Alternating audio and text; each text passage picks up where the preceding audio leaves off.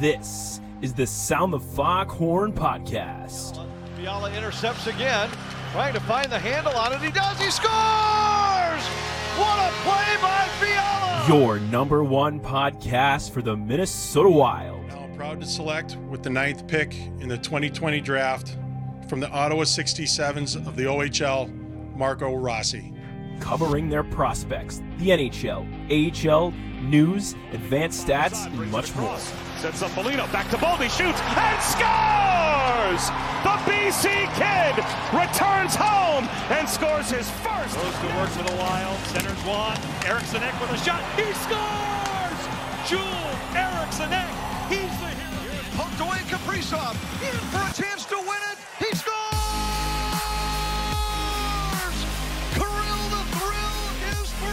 And now, here are your hosts Brett Marshall, Zeke Boyott, and Justin Bach.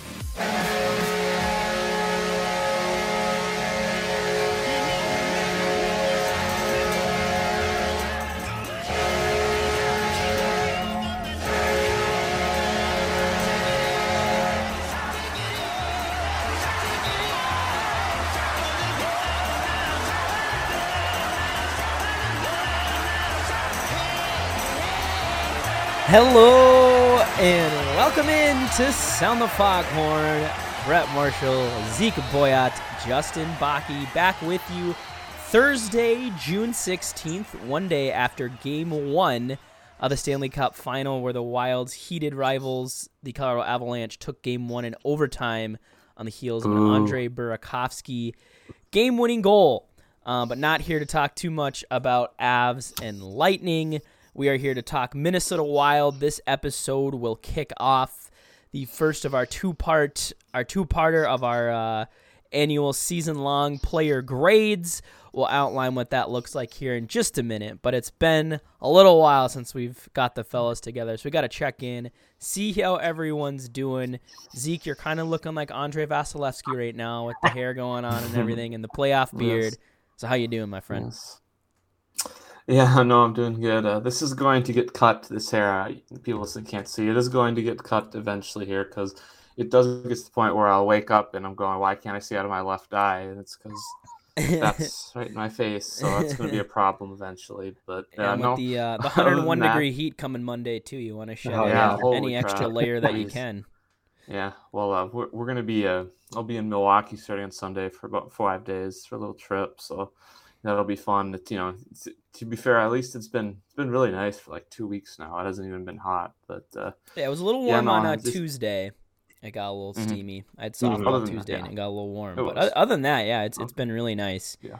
Um, no, yeah, it's it's but but yeah, no, doing good. Just uh, uh, yeah, it's good to be back. Uh, take a little break, but uh, you know, um, it, it's yeah, for a while there, I was kind of not really interested in thinking about the Wild because I was still kind of, I guess, Yeah. pissed off. PO'd, yeah, but, sometimes uh, you just need a little it's, uh, reset. It's nice yeah. to be back. Yeah, It's good absolutely. to be back you guys. It was very good to have this reset before we did player grades. Yeah, Mhm. make, make Yes. some maybe a little more rational decisions and try not to let recency bias cloud us too much. Um, but that said, Justin, how you doing, man? Uh, good. Uh, just things are kind of slowing down, picking up all at the same time. Uh, baseball season's almost over. Dance is over for about a month, and then we've started summer hockey. So, uh, just between coaching and sports, it's it's been busy, but it's been good. Good busy.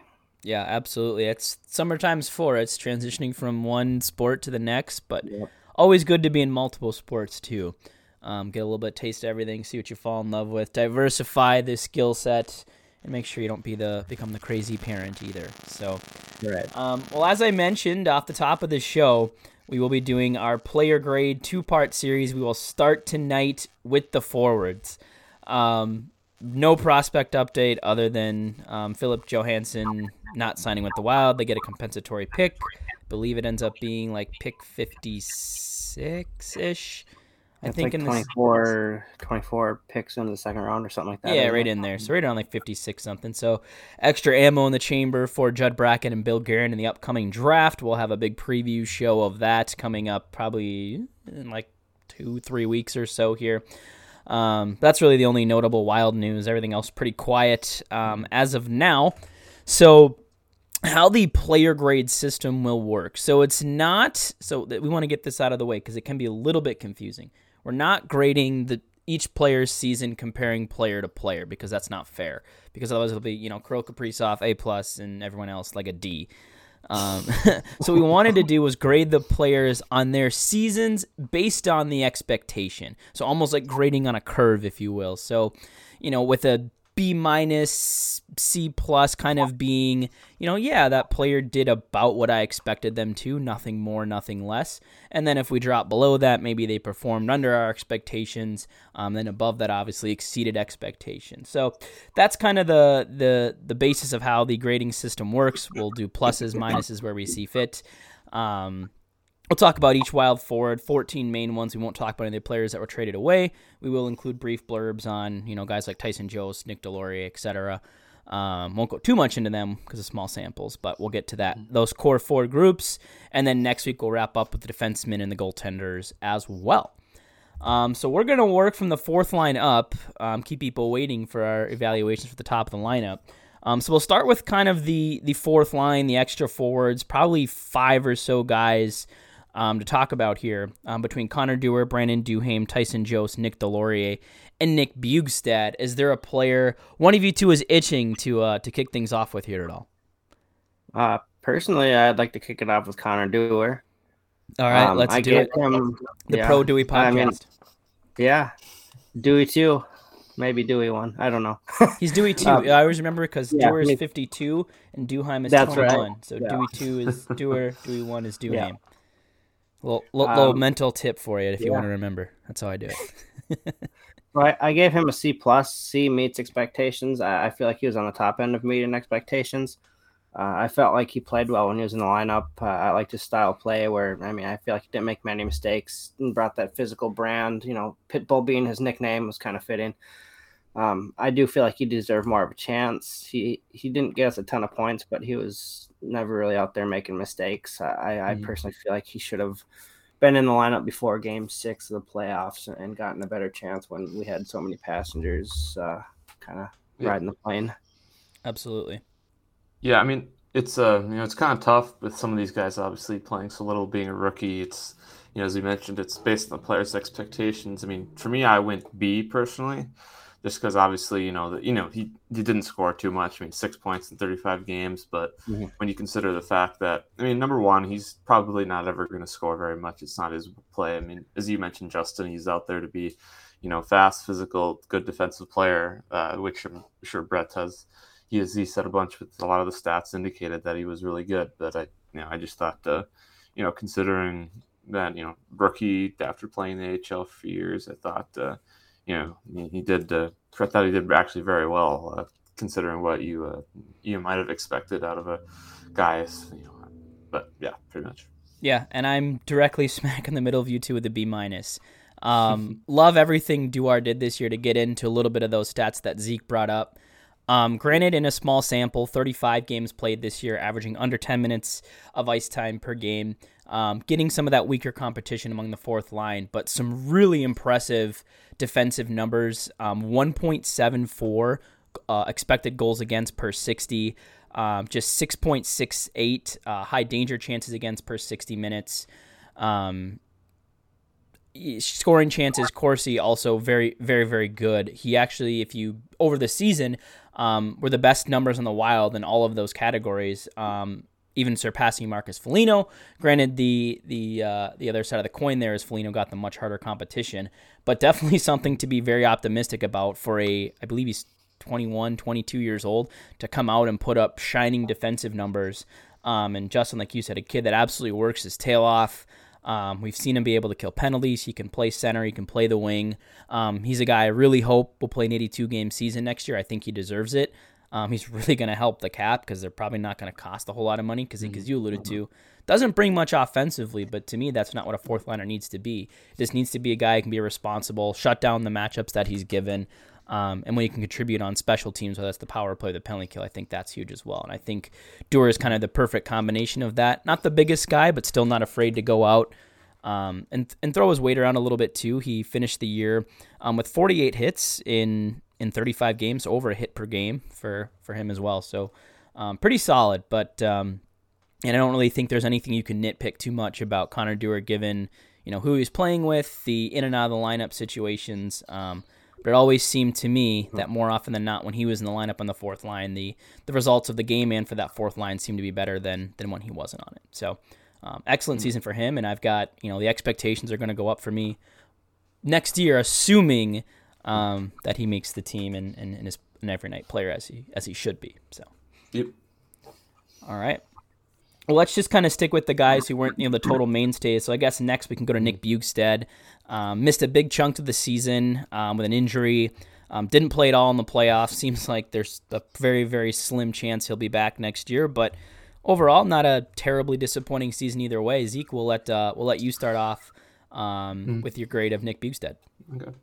Yeah, uh, for me personally, I went with the B minus uh, Bjugstad. I mean, obviously he was in and out of the lineup, like you mentioned. Uh, I think he was hurt either right around the you know kind of end of the end of the calendar year or something like that. Which uh, you know, and then after that, he kind of was hard to get back in. But I did feel like for you know a guy who was mostly playing the fourth line, obviously he's not the fastest skater in the world, and he's not the most skilled. He's not going to score as much as he did at the U in college and all that, but I thought for a guy in the fourth line when he did play, uh, especially towards the end of the year, you know, he, he, didn't end up scoring a ton, but I thought, you know, that he provided a little bit more offense, had that long reach, uh, a little more skill on that fourth line compared to, uh, you know, some of the other guys that they had there. And he was also 55% on faceoffs, which is, you know, the, he was one of the only two guys, I believe, on the team to be above, you know, 50% Yeah, there. that was So- regularly taking draws. Yep.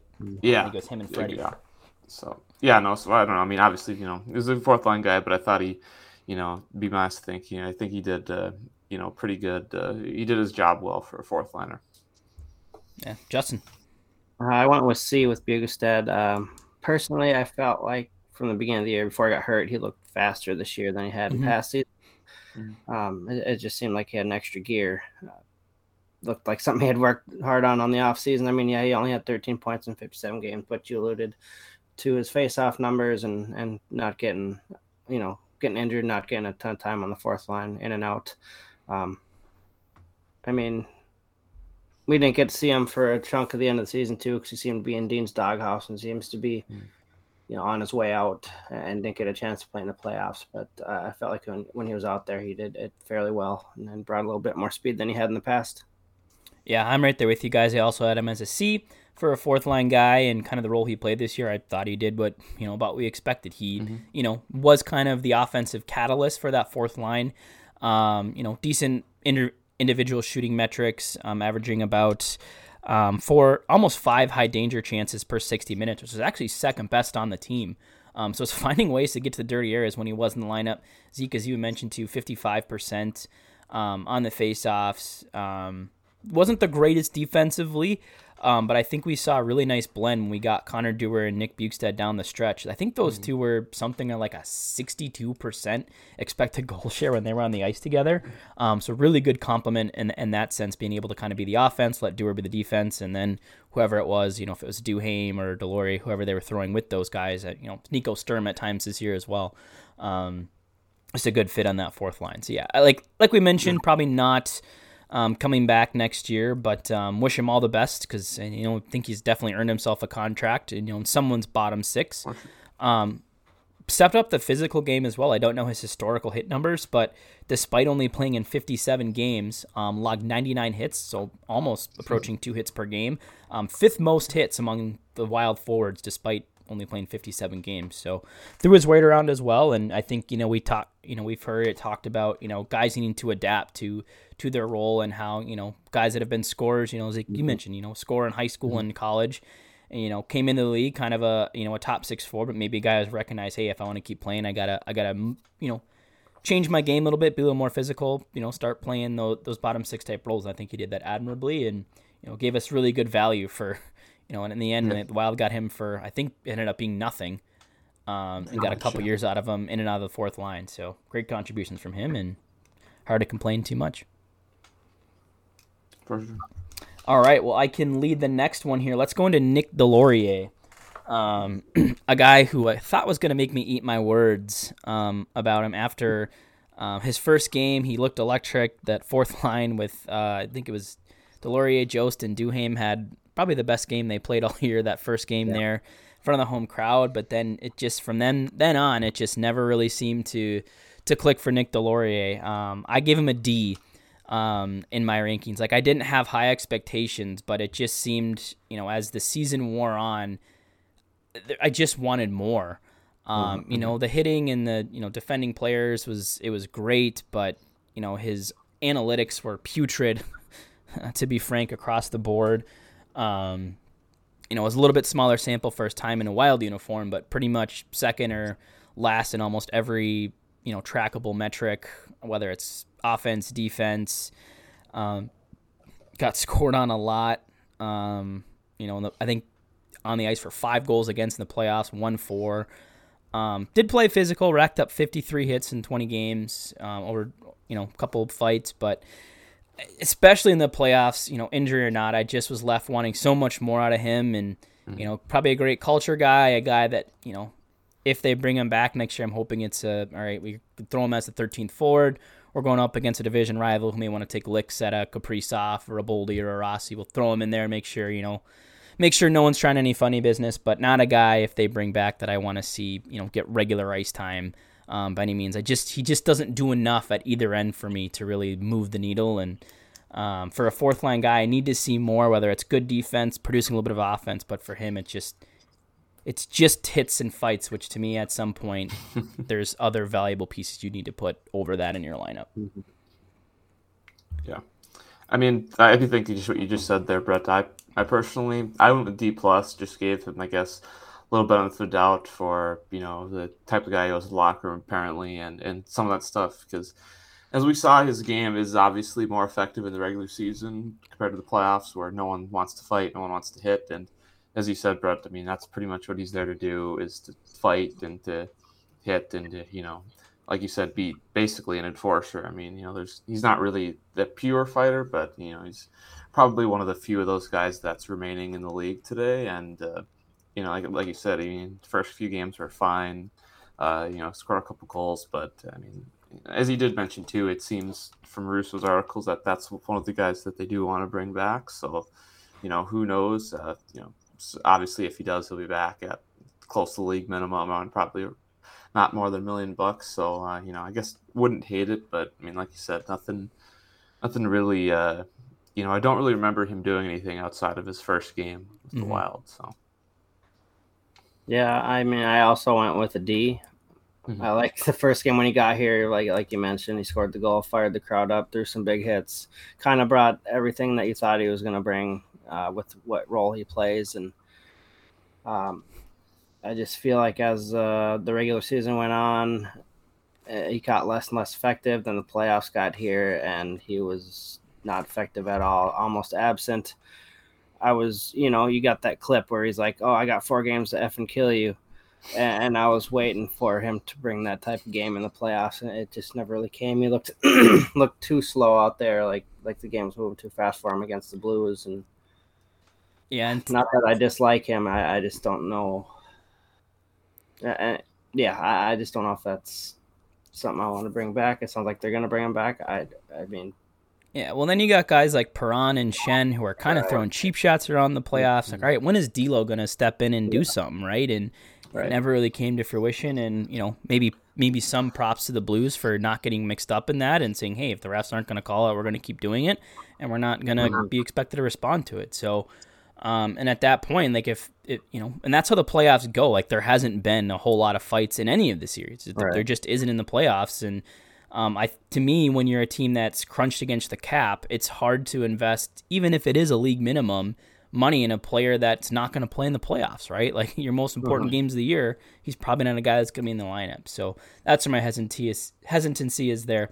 Um, great character, love when he sticks up for guys in the right. regular season, but I just I worry you know about the lack of value he brings um, long term in the playoffs. Right. I, I definitely like his personality, and, and I usually like that type of player, but I just felt like I wanted more from him towards the end of the season in the playoffs, and I, I guess I won't have a problem bringing him back, but I just hope it doesn't block a position of a young guy that may get a chance. Absolutely. All right. Well, let's move on here, Justin. We'll throw it back to you here um, for one of the newcomers. On the other newcomers brought in on the trade deadline, Tyson Jost. I went with a B with him. Um, he came in, was put on the fourth line, try to you know get used to the team, gain some chemistry, um, and he did a lot of what was asked of him, including playing up and down the lineup. Got put on that first line, wasn't it? The first line for, yep. for a bit. I think it was the last game. yeah, last game of the year. Pitched in. I mean, he only had six points in 21 games, but I felt like there were some some games towards the end of the season where he looked like the best player on the ice at times, and mm-hmm. um, you hated to see Sturm leave, but you knew that he wasn't coming back when. And later out, later on, we found out he wasn't going to sign a contract. We were trying to, you know, get him to sign for less, and he wasn't going to come back. So, you know, I, I felt like he brought good energy and, and played very well overall for us. And and mm-hmm. you know, of course, he's good on the penalty kill too. So uh, even though our special teams were pretty putrid, um, he still brings that element to to the team. Sure, Zeke. Yeah, no, I went with C plus. I just thought, you know, I think part of the problem with Jost was that he was playing on the fourth line when in reality that's not really where he should be mm-hmm. playing. I mean, if you want to get the best out of him, I mean, he, he did, you know, like you mentioned, Justin had a few games uh, I remember specifically too. I think it was against Chicago or, or somebody where when the I can't remember who it was. The other team had the goalie pulled and he made a play to keep the puck along the boards for like you know a good 30 seconds. Really good.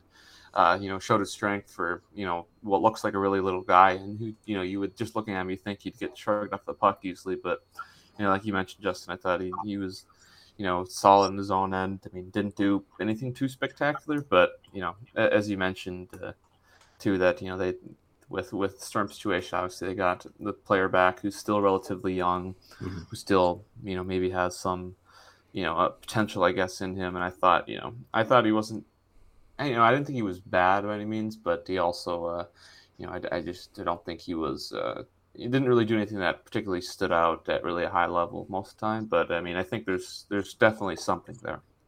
Yeah, Zeke, I'm pretty much right in sync with you. C plus for pretty much all the same reasons. And the thing I want to emphasize is like a lot of players you can kind of point to, okay, you know, Deslauriers didn't do this or you know, so and so did this to earn this. Like this is kind of earned for him by the coaching staff, right? Like when he was moved up in the lineup, he delivered, which is why I went with the plus over just kind of the plain old C there. Um, but it's just he never got that opportunity um, to really show us what he can do in a you know a role where he can be a little more offensive. I think you know you look at his analytics with the Wild; they weren't great, but I think a lot of that was you know basically him having to cover Nick Deslauriers's um, and, and Brandon Duhaime's kind of deficiencies at times, and being kind of that responsible one, almost like the Freddie Gaudreau to the to the Boldy and, and the Fiala type. Um, completely different situation because he's the skill player um, in that situation. Yeah. So um, still, you know, expected goals against to uh, 2.09 per 60, um, which is fifth best on the team, which is pretty good for your fourth line. Um, but no, as you guys kind of alluded to, you know, I think I know this. I know Dean and I know you know Billy Love, Freddie Gaudreau, and um, I just think when you look at the skill sets, especially between those two, if you're comparing those two players, I'd like to see Jost get a look with with Boldy, and you know if it is Rossi or somebody else. Um, just put him with some guys that can be a little more mm-hmm. offensively creative and just see what he can do. Um, you, you know what you have in Freddie Gaudreau. He is what he is. Um, I think he'd be a really good fourth line center if you could have a fourth line center right. or fourth line with with Freddie Gaudreau and Connor Dewar and take your pick between Duhaime or Deslauriers, whoever else it may end up being. Like that seems like a pretty darn good mm-hmm. option your fourth line to have guys that could probably you know be a mini shutdown line if you will. So. Um, yeah, to no fault of his own, just he never really got the opportunity to show us more. But um, when he did, he, he he did all right. So um, I, didn't, I didn't want to ding him for anything, but it was hard to really bump him up for anything. Yeah. Um, you know, two, three games is, is hard to really push me up into a B. But um, so yeah, that's where we're at there. And then uh, the last fourth liner, we've mentioned his name a couple times here. Um, Zeke will go to you for Dewey one, Brandon Duhaime. Yeah, I went uh, D plus Duhaime. I mean, I think you know, obviously he played in all 80 games, so obviously the, the coaches and front office like him and they did give him a couple years ago that uh, with his two-year deal, the second year a one-way. So you know, I think he's probably going to be in NHL again next year. I mean, his first, I think, you know, few handful of games were pretty good. I mean, obviously we didn't expect him to score a ton, but he seemed to be providing a little bit more in terms of offense and having the puck and at times being a little bit physical. But then, then the last like it it felt like half the season, it felt like you know he was just there, like you know, it wasn't doing anything. I mean, he had racked up 122 penalty minutes, and you know, I can't, I don't think a ton of those were really fights either. So, just felt like you know, for large parts of the season, he was just there, and at times the only you only really noticed him when he was in the penalty box for, you know, doing something kind of silly. But I mean, you know, like as I said, obviously, you know, he's a rookie. You know, I think if he would have said being a year he was going to get like around 20 points, I mean, you know, I, I, don't think you know that's not what we're really looking at here. But I just thought it was. Uh, I'm, I'm sure a lot of people agree. It just seemed disappointing after you know what we've been hearing about him from the team the last year or so, and from what we saw, you know, kind of in training camps and, and in the AHL the last couple of years. For sure, Justin. I went with C minus with him. Um, I mean, I like the type of game he plays overall in terms of his energy and his physicality, but I, I just felt like he didn't make a huge impact overall. Uh, like you mentioned, Zeke, he was in the penalty box a lot, kind of made some not so smart decisions. Yeah, like un- it was a lot of uh, untimely penalties. It felt like right. times. I, I do like that he's willing to stand up for teammates and kind of do what he has to do there. But um, I mean, and again, this is his first year in the NHL. The NHL is a whole different beast. I mean, he had a huge second half in Iowa uh, the year prior. So, I mean, he can provide some goal scoring, which fourth line, you don't expect him to score a ton of goals, but uh, I did expect in the future more of an impact if he's going to be in the lineup. And uh, again, this was his first year, learn experience, mm-hmm. build grow from here. Definitely. Yeah, I think I, am right in the kind of the same ballpark. I also went with a C minus, and for me, it was more like the first half of the year. I was really impressed because it seems like he was doing whatever he could to to mm-hmm. find ways to net. I mean, he was like leading the team in like shot attempts. I think through like the first ten games of the season. Like he was putting pucks on net. He was forechecking hard. I was like, wow. I mean, this guy is working his tail off. And then just seems the season went on, that kind of fell off, and he seemed to be seeking out the hits more. And we talk about the unti- the untimely penalties.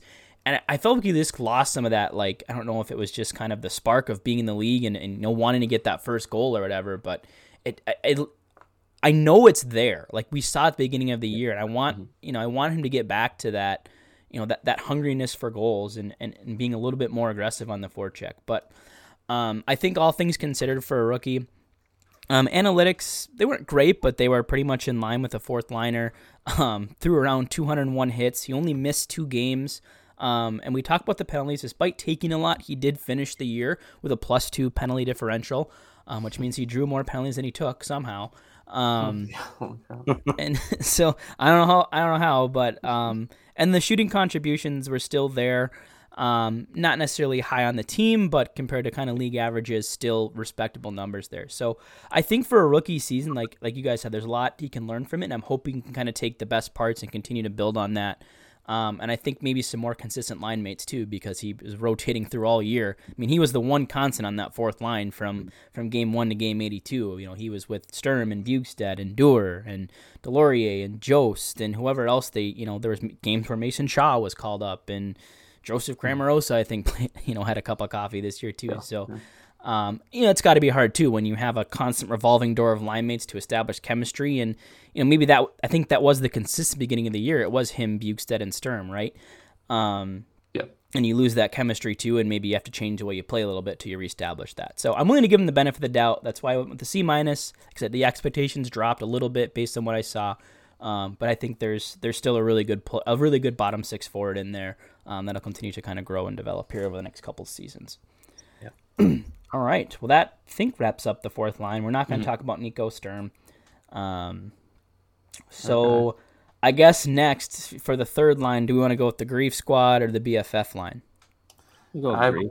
Yeah, that's what All right, go Grief. All right. Well, let's just go in, in Grief order. So we'll start with Greenway. he was probably for me like one of the hardest players to give a grade because mm-hmm. I think past and I had to kind of really think about Jordan Greenway because, you know, coming into the year, you know, we thought he was a guy that was on his way out the door, like probably wouldn't even make it through the season. and then all of a sudden he was given a contract extension, and it seemed as like a weird time. Like, oh, he hasn't really been playing well. And then I don't know something in that contract extension kind of lit a fire underneath him, mm-hmm. and he had a really strong half or second half of the season. Um, finishes the year with 10 goals, um, only 17 assists, 27 points.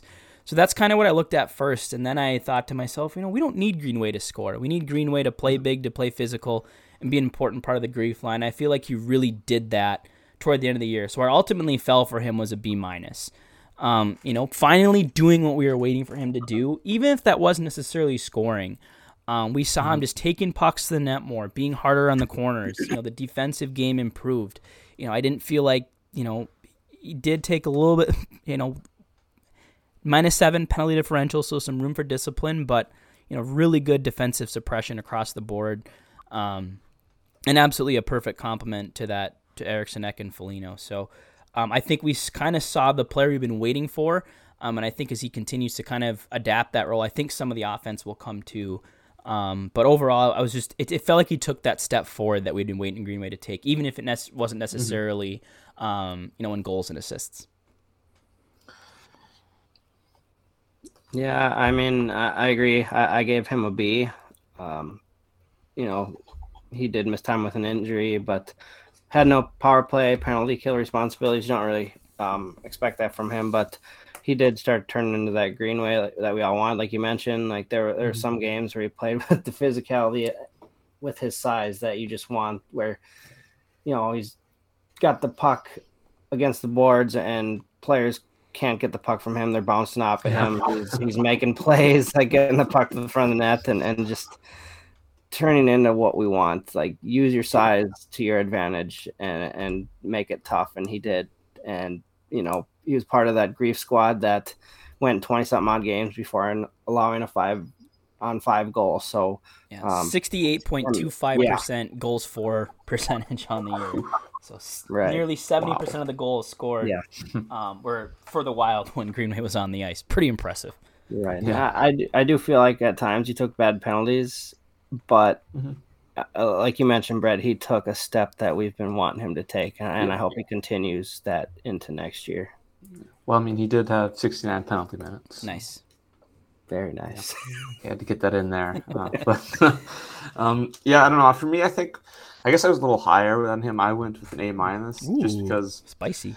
I don't know. Maybe it's just a few remembering uh, different games, but as you mentioned, Justin, with him when he would do that, just especially with just that line as a whole, but specifically Greenway do that cycle that you talked about with the puck down low on the boards, just like as you mentioned, holding guys off, and I mean, a bunch of times just grabbing guys one arm and just shoving them down and basically saying, mm-hmm. "Get out of the way." I mean, like you said, uh, you, you couldn't at times couldn't take the puck from him, and I just thought that I mean, especially last year in the shortened season, I remember he had a really hot start in the points department. He was, you know, it looked like because I think it was a couple years ago where you know the the whole thing was that Gary they had his sit down meeting where it's saying you know you need to get serious if you want to stay in this league more than a couple more years, and it, you know it seemed like he had started to do that, and I just felt like this year with that physicality, like you mentioned, Brett, I just feel like we saw it a lot more consistently. Now, it wasn't all the time, but I just felt like he was playing like the player that you know he should be and that he can be a lot more often than he had at all. I mean, as, as you mentioned, he's obviously not going to score, but he also, you know, he did have some time. You know, he does have some offensive talent. Uh, I remember that game against Nashville at Koivu's retirement night. Uh, you know, when he went, you know, one on one all the way down the ice and, you know, kind of cut around a guy and cut to the net with a nice shot and scored. So you know, I it just felt like that he uh, was a little bit more was decent, more consistent this year in the uh, you know the physicality department and you know using his uh, you know his his body size and his height and and all that to his advantage to really you know possess the puck a lot more and uh, you know make some plays.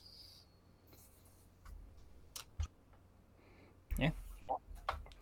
All right. Um, I think that's all of us on Greenway. So let's move to the next mm-hmm. member, the EE part of the Grief Squad, and that's Joel Eriksson Ek. I uh, I can go first with Zach if you want. Sure. Um, I gave him an A. Um, mm-hmm. I, I, feel like Ek is a player that continues to get better year after year. Um, he's a player that you know what you get. He's going to give you the same consistency night in and night night out. Um, on top of it, he had a career year, besting his goals, just points, 26 goals, was close to touching 30. So, um, so close, so close. And My bold prediction: I said Eriksson yeah. 30 goals. He was so close. He missed five games. if he would have played yeah. five more games, he would have scored yep. four more goals. I, I believe it. uh, but as we mentioned before, he was part of that shutdown line. That that's maybe mm-hmm. the hardest line to play against the NHL.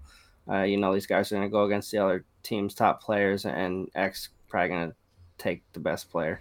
Um, and, and, I also feel like you know adding power play uh, duties to his repertoire, even the power play wasn't good, it was still something that uh, he added to his um, weapons um, maybe something they can improve on next year. Hopefully, I won't be guessing the top five power play next year for bold predictions, but uh, um, you know, you see him get penalty kill time, and, and, he was also one of the maybe two best players in the playoffs, scoring three goals, yeah. and, and, just the consistency and, and, the improvement on offense on top of his defensive game already. Just I could not give him an A. Yeah, I went with an A too you know, pretty much the same reasons as you said, Justin. I mean, you mentioned power play goal. He had 12 power play goals, and you know, obviously he's he's not as much flashy skill guy. I mean, you know, just up top, you can remember all those goals, him just sitting in front, you know, getting the high tip from you know Zuccarello or somebody else on there, just crashing net, playing rebounds, and as we all know, that's that's what he's good at. He's you know a pain in the ass. Everyone knows how much other team hates to play against him and uh, you know I think it was just another. It was basically just this season was just reaffirmation that they made the right decision to give him that you know big eight year contract because you know you thought it was a little bit of you know okay you know we know he's going to be good defensively and all that we know he's going to be great not just good but you know is that offense you know is that really for him and obviously we saw here with you know basically uh, almost 30 goal 50 point season that you know that uh, he's not you know, he's not going to blow up a score sheet but you know that he is definitely for real, and uh, I think uh, think uh, yeah, no, I think A is a perfect grade for him. Yeah, his I was really conflicted on because I wanted to be fair to him because I came into the season with very high expectations of Joel Eriksson Ek. So I came in at an A minus, um, mostly because he didn't get me 30 goals to make my bold prediction come through. So I had to dock him just a little bit. Um, you know, a couple spelling errors in that final essay, not quite 100%. Had to knock it down a little bit. Um, but yeah, I mean, it's just like he's the most consistent player in every area of the ice, night in, night out. Um, finished second on the team, um, an average PCS with 2.03. That was 38th best in the NHL, like a top. You know, you're basically talking about a top, basically a top line player. Um, you know, and Joel Eriksson, it didn't work out with him. This is my other slight knock. It didn't work out for him as, you know, that first line center between Kaprizov and Zuccarello, where we saw him kind of start the year. But I think that's just because he's best served with Foligno and Greenway. Those three just feed off each other. Um, I don't think it's an issue with his game. It's just when you have chemistry with guys, you have chemistry with guys, and that's how it works. So, hmm. um, you know, definitely took some step ups this year. Um, second on the team in penalty differential, um, plus 13. He was drawing penalties left and right. Um, some elite shooting metrics as well. Actually, led the team, or uh, yeah, led the team in individual high danger chances per 60, uh, 5.28 um, for Joel Eriksson Ek with um, one individual expected goal every 60 minutes too. So basically, one expected to score one goal based on his ice time every essentially three games. So. Um, that comes, I think, as you guys alluded to. You know, he he found a home, kind of that you know, that Zach Parise, Joe Pavelski spot. Just park yourself in front of the crease and bang home rebounds, deflections, but we did see too, you know, that times the the creativity and some of the dangles and stuff too um, mm-hmm. that he brought. Got big bigger duties on the power play this year, um, which we really didn't see much in the past from him, and um, you know, obviously a key cog on the penalty kill too. So just a guy yeah. that plays all situations and. You know, you very, very, very rarely have yourself going, man, Joel Eriksson had a shitty game. Like it's, he's very rarely ever the problem. And usually when Joel Eriksson does have a bad game, um, it costs the Wild, and I think we did see that a couple times in the playoffs you know, at Game Four um, when the Grief Squad was was terrible, um, and and how that kind of swung the whole series. So. Um, yeah, again, it was a little bit tricky for me because I had such high expectations for him coming in, but um, you know, outside of you know not hitting 30 goals like I wanted him to, um, not sticking on that first line, and then still needing a little bit more work in the faceoff dot, 47% um, on the year. You know, a couple just a couple areas we can continue to round out. Um, but hard hard to say anything bad about uh, about Jeek. No, I mean, like you said, uh, if you're if you only have one area of your game and that's face-offs, that I mean, yeah, like you said maybe a couple areas, but uh, if if that's his biggest weakness and he's pretty much above average everywhere else, you know, you're sitting pretty good. So. Exactly. All right, let's move into the final member of the grief squad here, Marcus Foligno, aka Moose. Yeah, I mean, it was kind of tough. I think it's, you know, it's maybe a similar thing to the other two guys in his line. Uh, I, I don't know, this one's hard. I went with an A minus, I guess. Uh, you know, because I mean, I think we saw last year, similar to this year, with the incredibly high shooting percentage at like, you know, 23, 24% again, you know, so it's, you know, obviously, you know, that's kind of out of normal. I mean, you know, I, I don't know. He was, again, the great defensive player. Uh, you know, he does all that. You know, he's hard on the forecheck he's always is, crashing to the boards, going after the puck.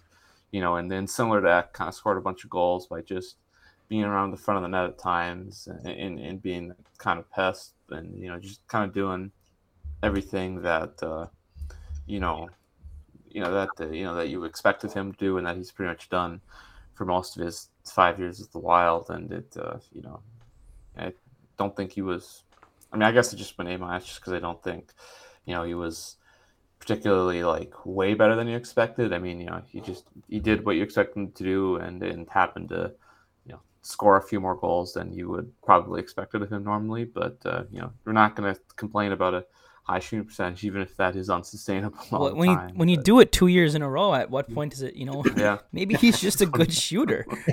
yeah, you know, maybe maybe that's the knock. He needs to shoot the puck more. Um, finished the year with just 99 shots and scored 23 times on those 99 shots. Um, yeah, I was right there with you, Zeke. I also gave Moose an A minus. Um, to me, yeah, like you said, like it just to me he, he didn't feel quite. You know, he wasn't the offensive play driver. You know, not that we, that's what we expect him to be, but to me, it just didn't. You know, there wasn't quite enough to get it up to that A A plus tier, but a very very admirable season um, which to me he was robbed of of higher higher up in the Selke voting. Um, finished with 1.78 expected goals against per 60, which was the second best mark in the NHL among all forwards who played at least 500 minutes. That was playing against the 80th percentile of competition, so consistently getting you know playing against top competition. Um, the only person who really bested him in that category was the Selke winner himself, Patrice Bergeron. Um, I believe finished with like that's like a 1.56 expected goals against per 60. I think against like the 87th percentile, um, and then he was like 13th in actual goals against per 60 at 1.61. Um, like just elite defensive numbers across the board, and you know I think a lot of that credit unfairly went to Joel Eriksson Ek, who in his own right is a great two way forward. But I think if you look at the guy that drove the defense, it's Foligno. Um, you know, we when Eriksson Ek was hurt in you know games, but you know it was always Foligno that you know you could depend on. Um, obviously, the physicality, 238 hits on the year, led the team in that category. Blocked 42 shots, finished the year with a plus four penalty differential. So even though he can mix things up, um, managed to control the discipline as well. Um, and you know started to shoot the puck a little bit more this year. You know. Um, actually, I don't know. How, I don't have the number of faceoffs that he took, but he won 60% of his draws um, when he did end up taking the faceoffs, which did lead the team um, in that category. So maybe maybe uh, Foligno's got to give Ecker some pointers on how to win a faceoff. Um, but yeah, so I mean, t- tough to find really anything anything bad to say about Moose. Um, I think you got to give you know the the big nod too to all the off ice um, stuff in the locker room and, and the leader Yeah, he is for not you know he really is the vocal leader of this team. I think both you know in the media and, and in post game interviews and all that stuff as well as on the ice. So great season for Moose. Love that guy. Yes. Well, guys, I'm gonna make it a trio of A minuses. Oh, for there's our first there's our first agreement. there it is. We haven't really been too far off on any. There was the No. spicy No. the spicy Greenway A minus, but They've all been in the same realm, pretty Yep. much. Yep. um, I don't have too much to add, but uh, you know he did have a career career year on offense. Uh, he's really turning. Uh, you know, when we first traded for him, you heard that the Wild had wanted him for a while, and you know, first year or so, you're just like, well, what are we getting this guy? And he's almost turned into an elite power forward in the NHL, and uh, you know, on top of again being part of that grief squad that's so good defensively, and he's so good defensively, scoring 23 goals on top of that, playing power play two and penalty kill one, um, is is really uh, kind of what you want in him, and and to be turned into that elite power forward is pretty fun to watch. I mean, he's such a good locker room guy, um, rightfully so. Got the one of the letters, and uh, yeah, just I don't really have much bad to say about him at all. For sure. All right, well, let's move right along here. We're going to move next um, into the BFF line. I'm going to start here with Freddie Gaudreau. Um, I give him a B. Um, and I know this might be controversial because I think if you talk about a guy that seemingly delivered over expectations, it probably been Freddie Gaudreau. Um, but here's where it ultimately came down to for me. He was better than I thought he was going to be, but I think a lot of that came when Matt Boldy and Kevin Fiala took off, and he just got to be the passenger that occasionally benefited from those two playing really well. Um, pretty average numbers across the board, like really nothing that really jumps out. He was like, eh, kind of an area that was very poor this year. Um, you know, great numbers for kind of a middle six, you know, really high end um, bottom six forward. Um, there's really like nothing I can super nitpick. Um, finished the year with 14 goals, 30 assists, um, which would be 44 points, a career high for him. Um, 0.91 PCS, ninth best on the team. Um, had more takeaways and giveaways, which is always good. Um, finished the year at exactly 50% in the faceoff dot, um, plus seven penalty differential, fourth best on the team. Um, and there were flashes in games where he played really, really well, and and you know I think he was just exactly kind of the player that you know a, a turnover prone player in Kevin Fiala and, and, a rookie in Matt Boldy needed to kind of complete that line. Um, unfortunately, kind of disappeared in the playoffs a little bit, and um, makes you kind of one. you know, that's where my hesitancy is long term. You know, can he really be you know that middle six guy? Um, just the way he was kind of shut down and, and that line kind of disappeared in the postseason. But um, I think a guy that gives you great versatility, you know, a guy that in a pinch can play up your lineup, but um, ultimately I think a guy that's going to be more effective long term um, playing in that bottom six, and I think could be one of the best fourth line centers in the league if, if he were put in that role too. So. Yeah, I personally I went B plus. Just you know, when going by what you expect of a player. I mean, this is a guy. I mean, he played like 100 games in NHL, but very staggered over several years, and only played I think like what 20 games the last two or three seasons combined. So I guess, you know, I you know I guess we weren't even sure if he was, you know, able to be like a full time NHLer yet. I guess. I mean, obviously he was brought in because Dean Evason loves him, and you know, pretty much know that as long as he's here, he'll be in the lineup. He'll get that opportunity. Uh, but you know, I thought he was, you know, I was a, thought he was a pretty good surprise. I mean, obviously, like you said, Brett, he did benefit from being with Kevin Fiala and Matt Boldy, and kind of, you know, he picked up 30 assists, probably a lot due to them. But I did thought, you know, he was a decent skater. I think he showed maybe a little bit more offensive ability, I guess, than, you know, that than you know I, I expected after watching him the first you know month or so of the season. I mean, again, as you mentioned, that might be because of his line mates, but I thought you know, he was also 50% of the draw, so he was about average. So, you know, he did a decent job there and was, you know, seems to be a decent defensive forward and, and all that too. So, I mean, obviously, I, I just think he's, a, like you said, Brett, playing a little too high up the lineup, but I thought considering, you know, that he hadn't really consistently been an NHL player yet, the fact that, uh, you know, regardless who he's playing with, he came in and, you know, put up 44 points, uh, you know, staying in kind of a top six role all year. I thought he did a pretty good job considering what we all expected at the beginning of the year. For sure. Yeah, I also went with a B plus, like Zeke. Um, mm-hmm. I feel like he had some really good moments this season and and played some good defensive, uh, had some good defensive plays. Uh, I felt that times looked good on the penalty kill with Fiala. I felt that times those two were our best penalty killers some games. Um, I, I gave him a B plus really because I didn't know what to expect with his signing. Uh, you knew he had played for Nashville and Pittsburgh and had a decent playoff season with Nashville, but never really seemed to get the opportunity. And uh, it seems like we find these guys that get the opportunity and and and you know maybe take the most take advantage of it. I, I do think in the future, like you guys mentioned, he's more of a, a bottom six center. But um, yeah, I, I think part of my knock is with I guess with a lot of the team was the the playoff where they they just disappeared. Um, but overall, I feel like he had a really good season in terms of what I expected. For sure. All right, so that'll wrap up Freddie Gaudreau. Let's get to the wingers. Let's get to these top five forwards. Um, well, I think I'm assuming all, this will probably be where we have some synergies here. Um, let's start. Let's go with Matt Boldy first here.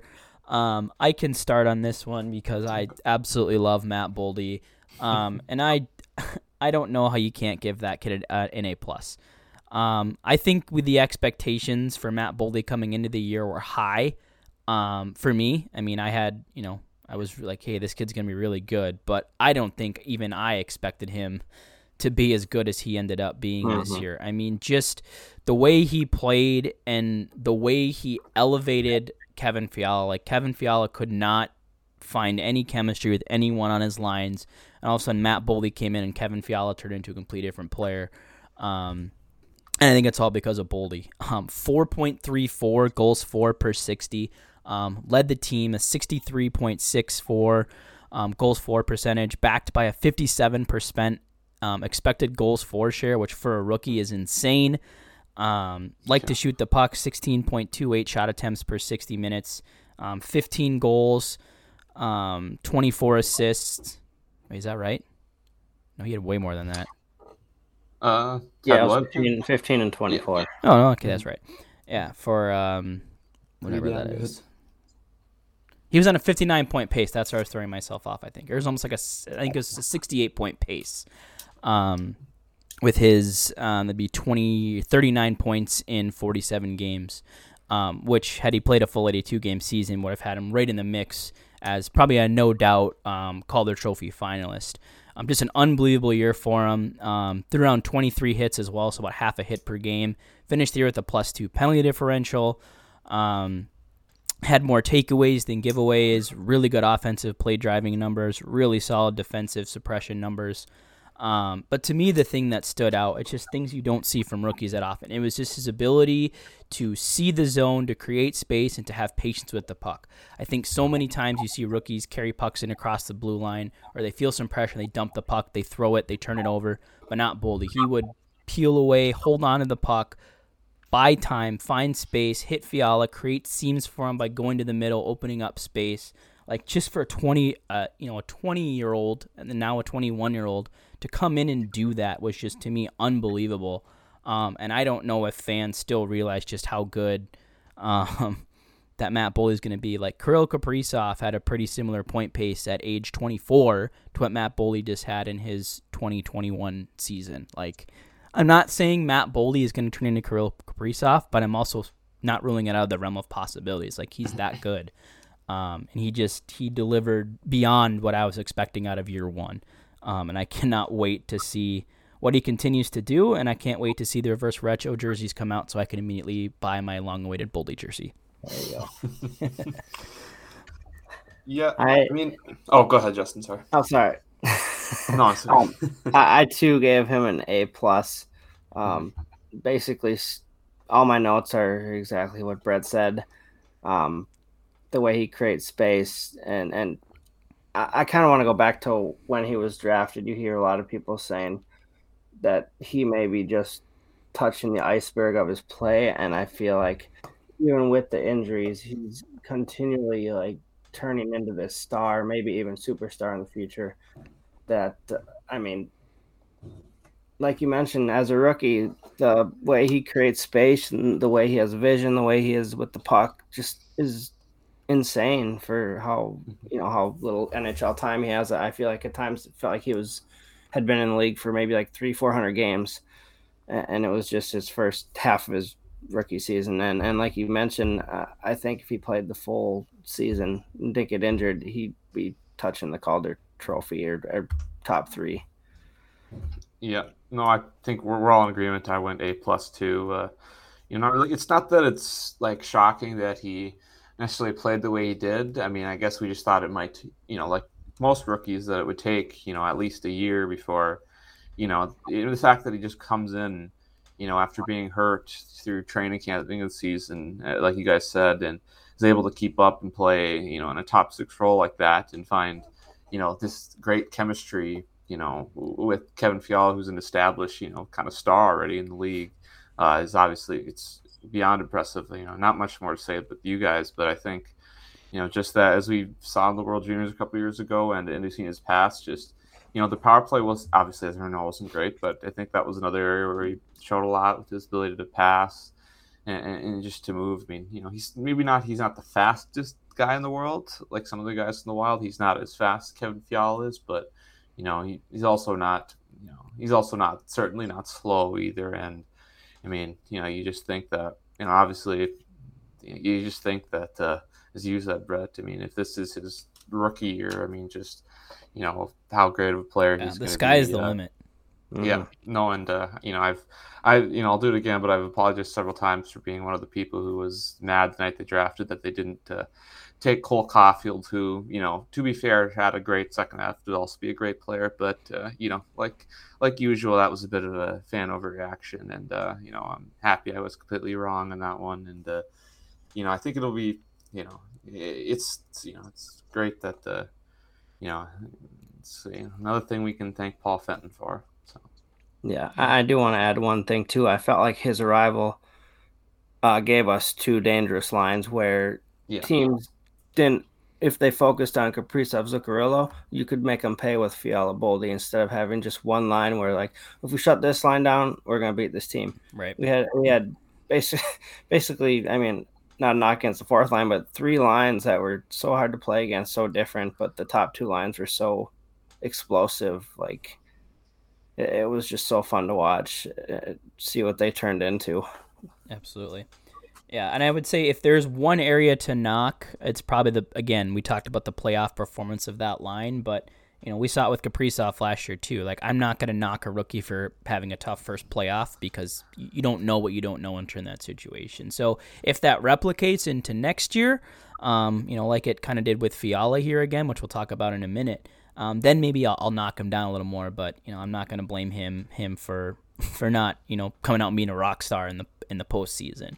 Um, but I have a feeling he'll learn and he'll be he'll be great um, when the Wild return to the playoffs next season. So um, let's move next now to Fiala. Zeke, we can start with you on this one. Um, where did you land on Kevin Fiala?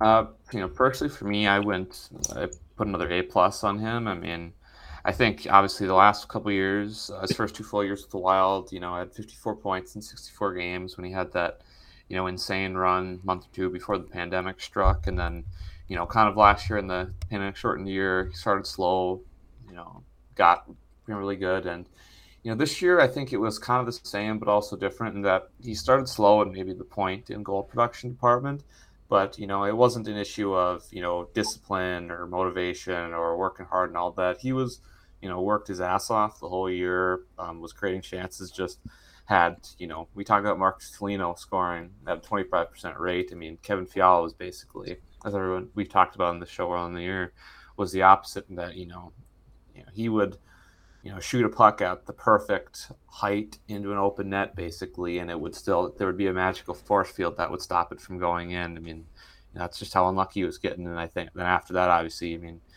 towards the end of the year, he just caught on fire and obviously, you know, had the second, and aside from Kirill ended up having the second best scoring season in Wild history and uh, was just, you know, as we know with him, he was absolutely dynamic. I mean, penalties are sometimes an issue, but I thought after that game in Washington, where he had obviously that conversation with Dean on the bench to, you know, get him back in the game, I think he really showed a lot of maturity. I think was just the other big thing, and um, for, I mean, for the most part was pretty much the complete package of you know what we've really wanted to see from him you know overall for a couple years now got it justin um, I went with A. I, I wanted to go A plus, but I, think mm-hmm. the fact that it's been two playoff seasons in a row where he's kind of disappeared, uh, kind of knocked down that A plus from me. But I mean, like you mentioned, Zeke, uh, second best regular season in Wild history. Um, he matured his game in the fact that he added being part of the penalty kill. Uh, we all know he's part of the power play. I, I, just feel like he matured in some of his decisions. Uh, he did still get in his own head at, at times, but uh, I mean, once he started to take off right before Boldy got here, but when Boldy got here, just stayed consistent and, and he became our best player. Some nights he was so fun to watch, and yeah, like I said, that I only can give him an A plus is because that that playoff performance was uh, kind of a couple of years in a row, but overall he was so dynamic and fun to watch. Yeah, and this might be my most controversial grade. I fin- I landed on a B plus uh, for Kevin Fiala. Um, I couldn't put him quite in that Kaprizov, that Boldy tier because he he didn't produce beginning of the year, right? Like we talked about. Once Boldy got here, but you know Matt Boldy played whatever it was, forty some, you know, forty seven games, which mean Kevin Fiala basically half the season you know, he went however long we get to start the year. I mean, granted, it was like a 3% shooting percentage, which you knew wasn't sustainable, but he wasn't finding the back of the net. He was taking undisciplined penalties. The turnovers were still a major problem for him this year. Um, finished with 54 giveaways, which is not the same as a turnover. They're kind of a little bit different. But um, to me, like, I expected Kevin Fiala to be great. Like, I expected Kevin Fiala to probably score more than a point per game, but I didn't expect to take it – halfway into the season and become like a two point per game player to hit that number, yeah. right? Like to me, it was the lack. It was it was a tale of two halves of a season, right? The first half left you like, where's Kevin Fiala? And the second half was like, oh yeah, there's Kevin Fiala. So like the first half for me was like a B minus, and the second half was the A plus. So I kind of met in the middle there with that B plus.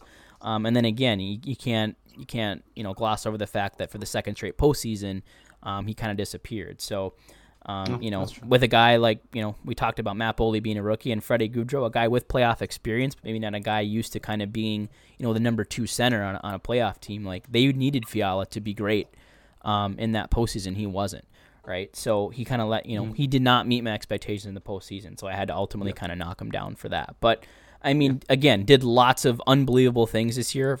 You know, aided by a crazy second half. Um, third on the team in goals with 33 third in the team on second on primary assists with 31, second on the team in secondary assists with 21. I mean, I don't think anyone had, you know, we all knew Kevin Fiala could score goals, but I don't think a lot of us had him penciled in for for 50 assists, um, which is also a franchise, you know, broke a franchise record. Um, loved to shoot the puck um, a ton. He, you know, despite you know, still finding some discipline issues at times, did correct that for the mm-hmm. most part. Finished the year with a plus 13 penalty differential. Um, led the team in pretty much every offensive um, advanced analytic metric, um, spotlighted by a 2.86 expected goals for um, per 60. So, um, you know, a lot of great things, but to me, it just it took a little bit too long for Kevin Fiala to get into form to really push him into that A tier for me. Um, but still an unbelievable season, and um, obviously he remains probably the the number one headline as we head into the season for the the impending trade um, that seems inevitable to happen. It's just all a matter of where he goes and, and what Billy G can can bring back in a return and what is shaping out to looking to be a pretty competitive um, and active year for top six forwards to be moving around the league. So we'll see what happens there. Mm-hmm. For sure. All right. Well, let's move in here to the top line, which we never really officially designated a nickname for. It's just the Kaprizov line. um, you know, there's some people out there with the, with the Kilohertz line, the KHZ. Yeah um, whatever you want to have it. But it was the Wild's top line. It was the most you know dynamic top line they've probably ever had in team history. Um, and let's start with you know I think the guy that I think universally every fan would probably give an A plus, but we'll talk about him anyway, and that's Ryan Hartman. Yes. yeah, I mean, uh, oh, go ahead. Sorry. No, go ahead, Zeke. I was okay. Well, I mean, like like you said, I think you know, I, you can. There were times, obviously, this year where it wasn't great. I mean, I know he wasn't fantastic the playoffs either, and that definitely is the fact. But I mean, you said Brett. I mean, he scored. I think the previous two years combined 16 goals. I mean, he doubled his goal total from the previous two years combined in one year.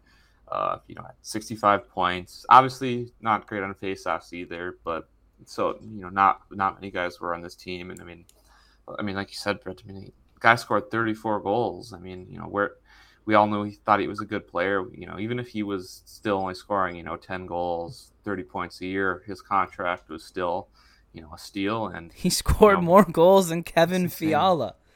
Like, I don't think I mean, people realize that. He was second even, on the team in goals this year. Ryan Hartman. Yeah. Crap.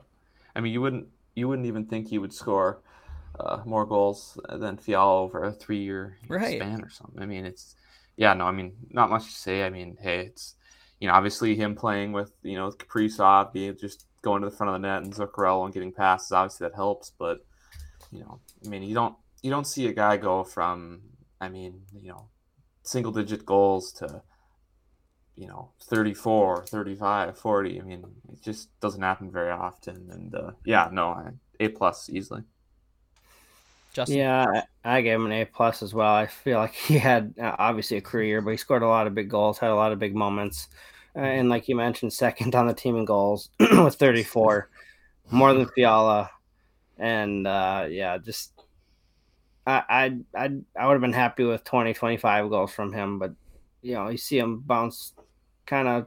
I didn't he start bot, bottom of the lineup. Mm-hmm and then got moved up the top line. Just kind of yeah, I believe he started him and Eriksson Ek basically swap. He started the year, I believe, yeah. with Greenway and Foligno. That's what it was, if I recall correctly. But yeah, I mean, it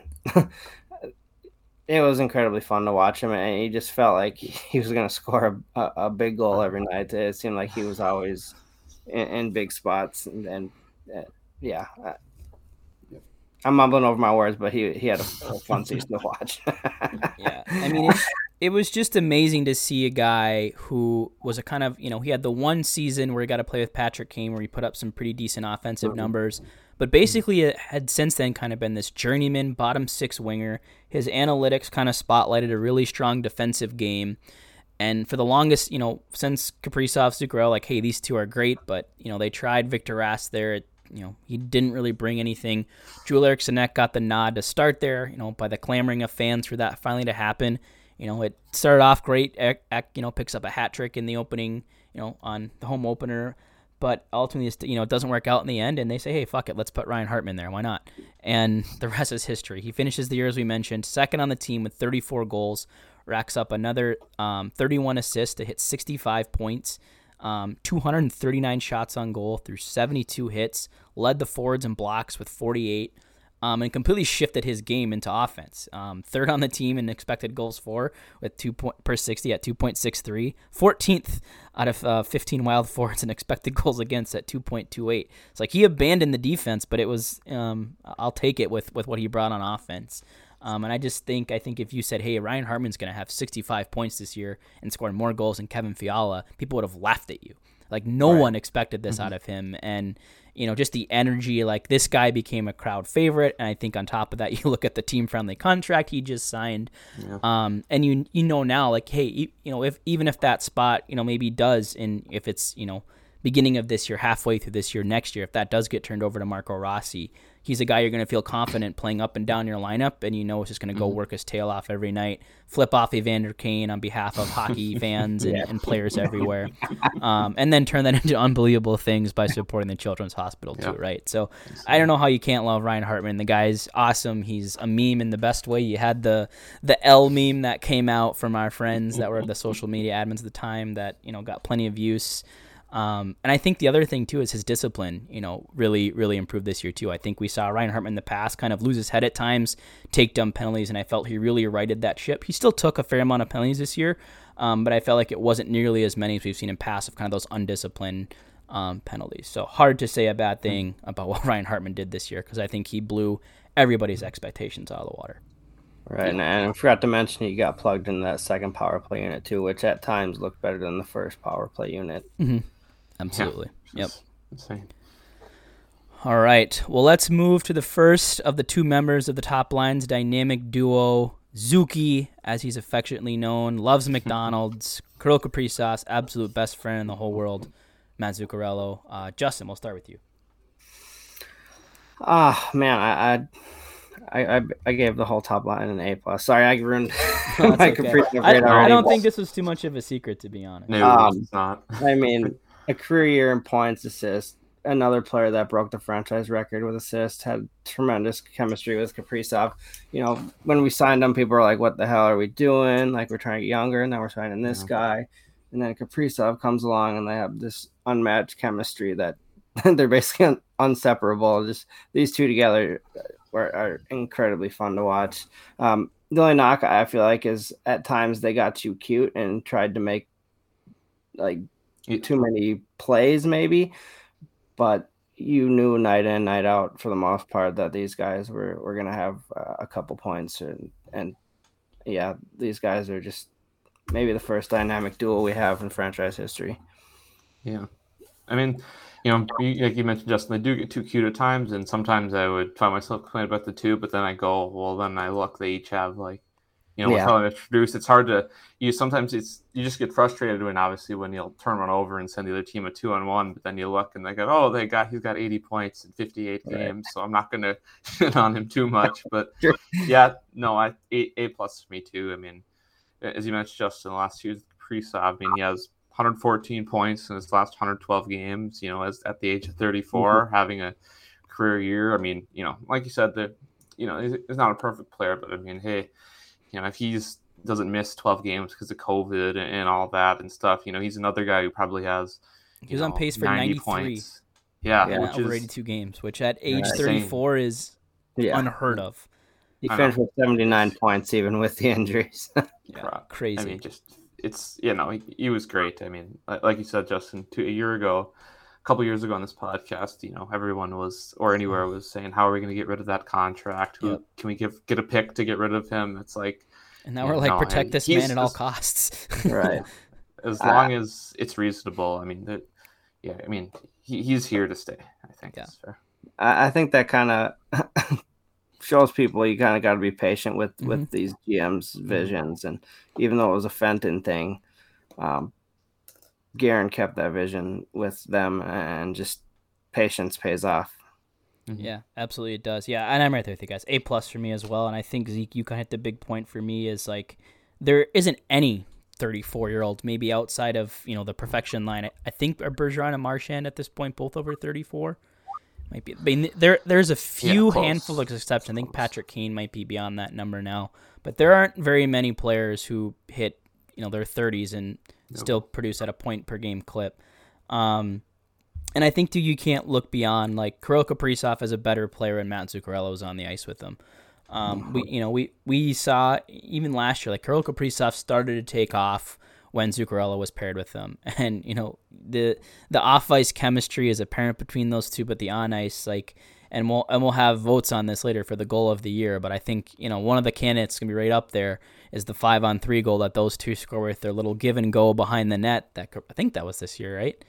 Yeah. Um, yeah, like it's just it, there isn't like you can't have a superstar without someone to help make that superstar work, right? Like Daniel Sedin had Henrik mm-hmm. Sedin, you know the you know um, Gretzky had was it um, Jari Kurri?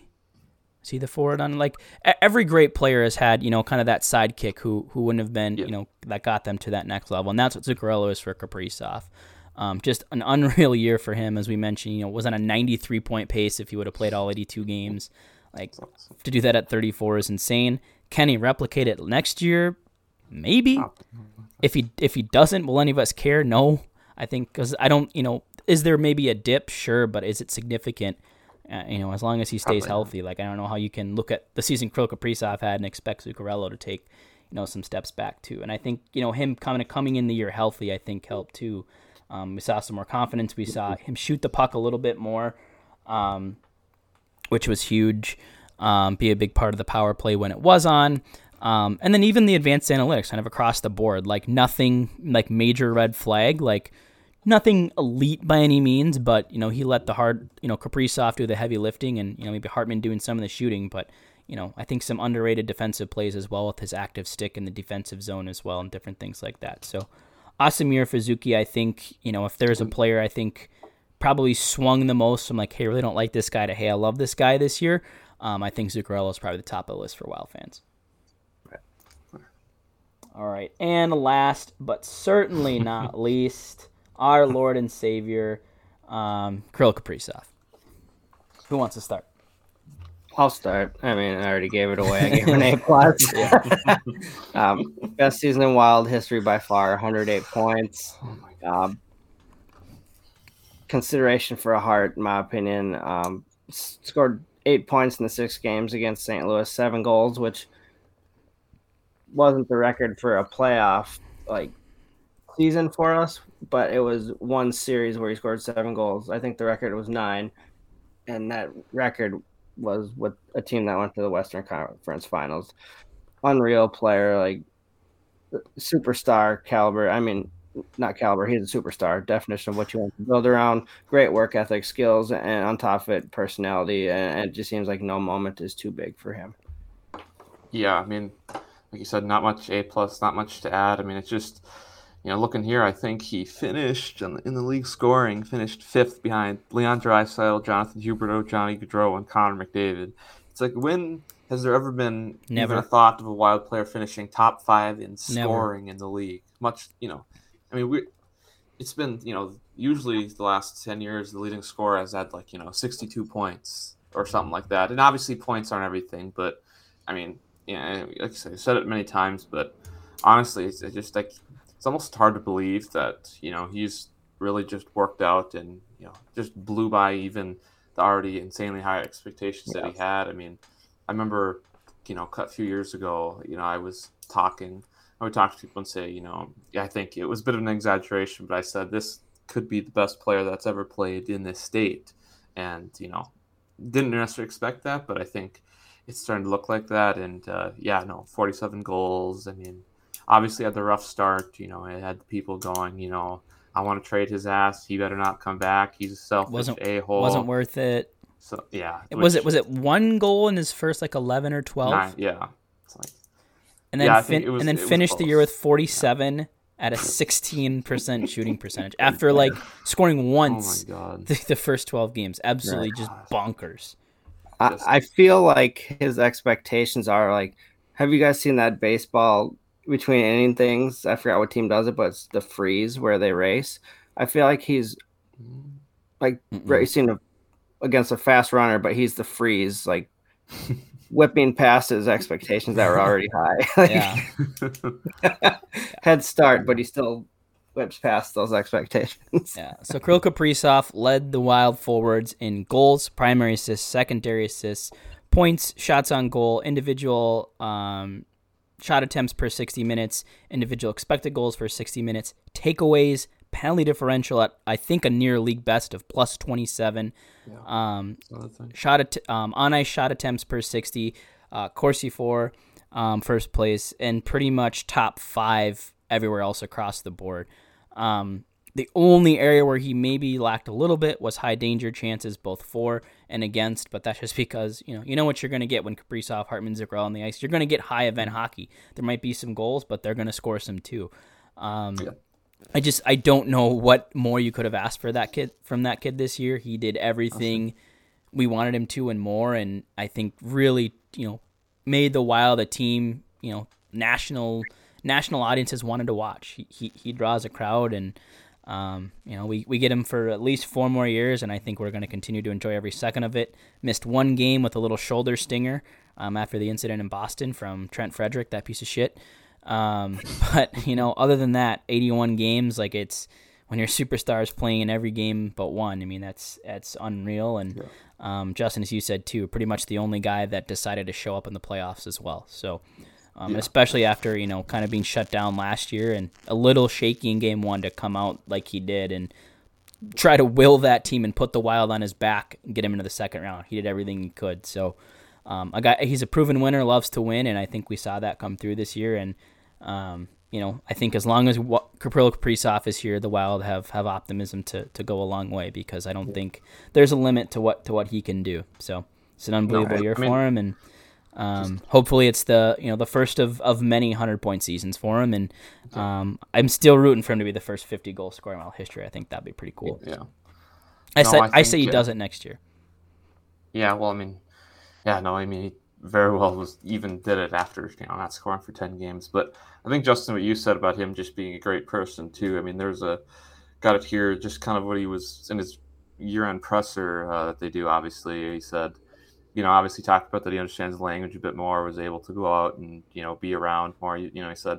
I love the fans. They've been great. Been going around town. I definitely get noticed a little bit more, and I get stopped, but I embrace it. Right? they're the reasons I'm here and, and you know saying like that and I think you know when guys you know players especially like him you know kind of acknowledge fans and say like that and you know even say to the point where you know he enjoys the interactions and all that I think you know that's just really cool that you know obviously you know some people can be ridiculous and over the top but you know for this guy who you know you know hasn't spoken English up until the last couple years really that much, and completely new country and all that. I think it's uh, I just think it's really just cool that not only is he a you know like you said great hockey player, but he's a seems seemingly from all accounts a great dude as well, uh, and it's uh, it's just awesome. Yeah, I do want to add too.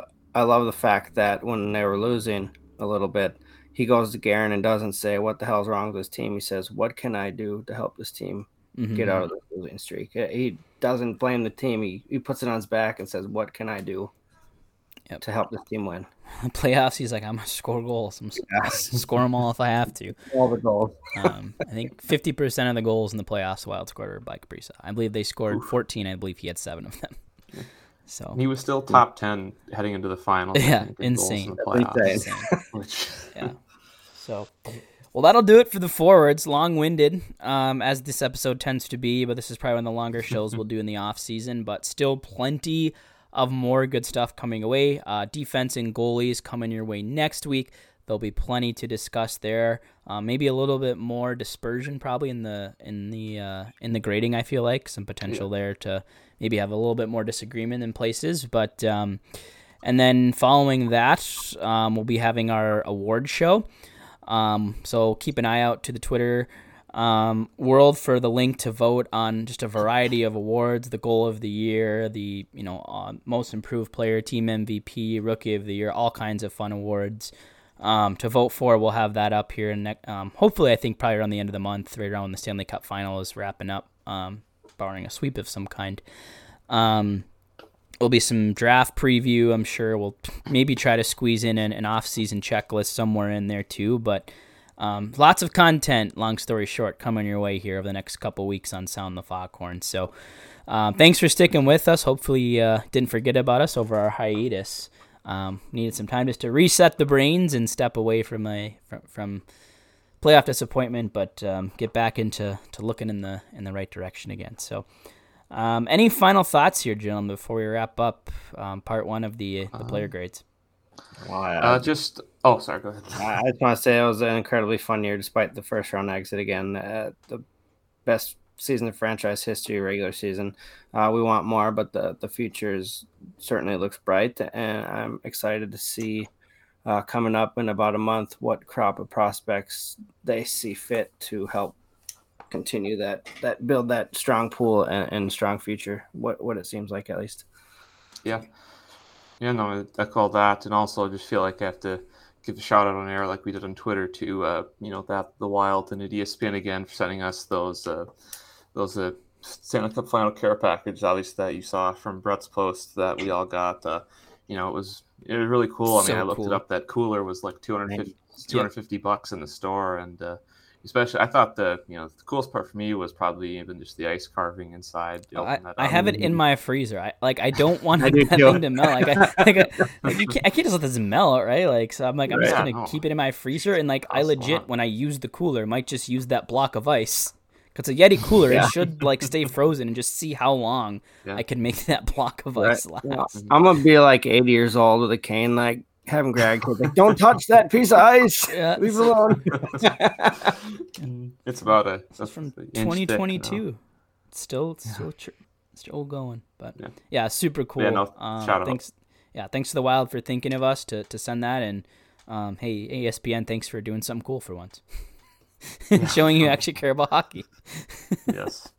That is. Yeah, no, I felt that. I was like yesterday. I'm like, okay, I'm gonna not complain publicly about ESPN anymore since they just sent us a bunch of free stuff. So Unless they make me listen to Leah Hextall, then I might Wow. complain a little bit.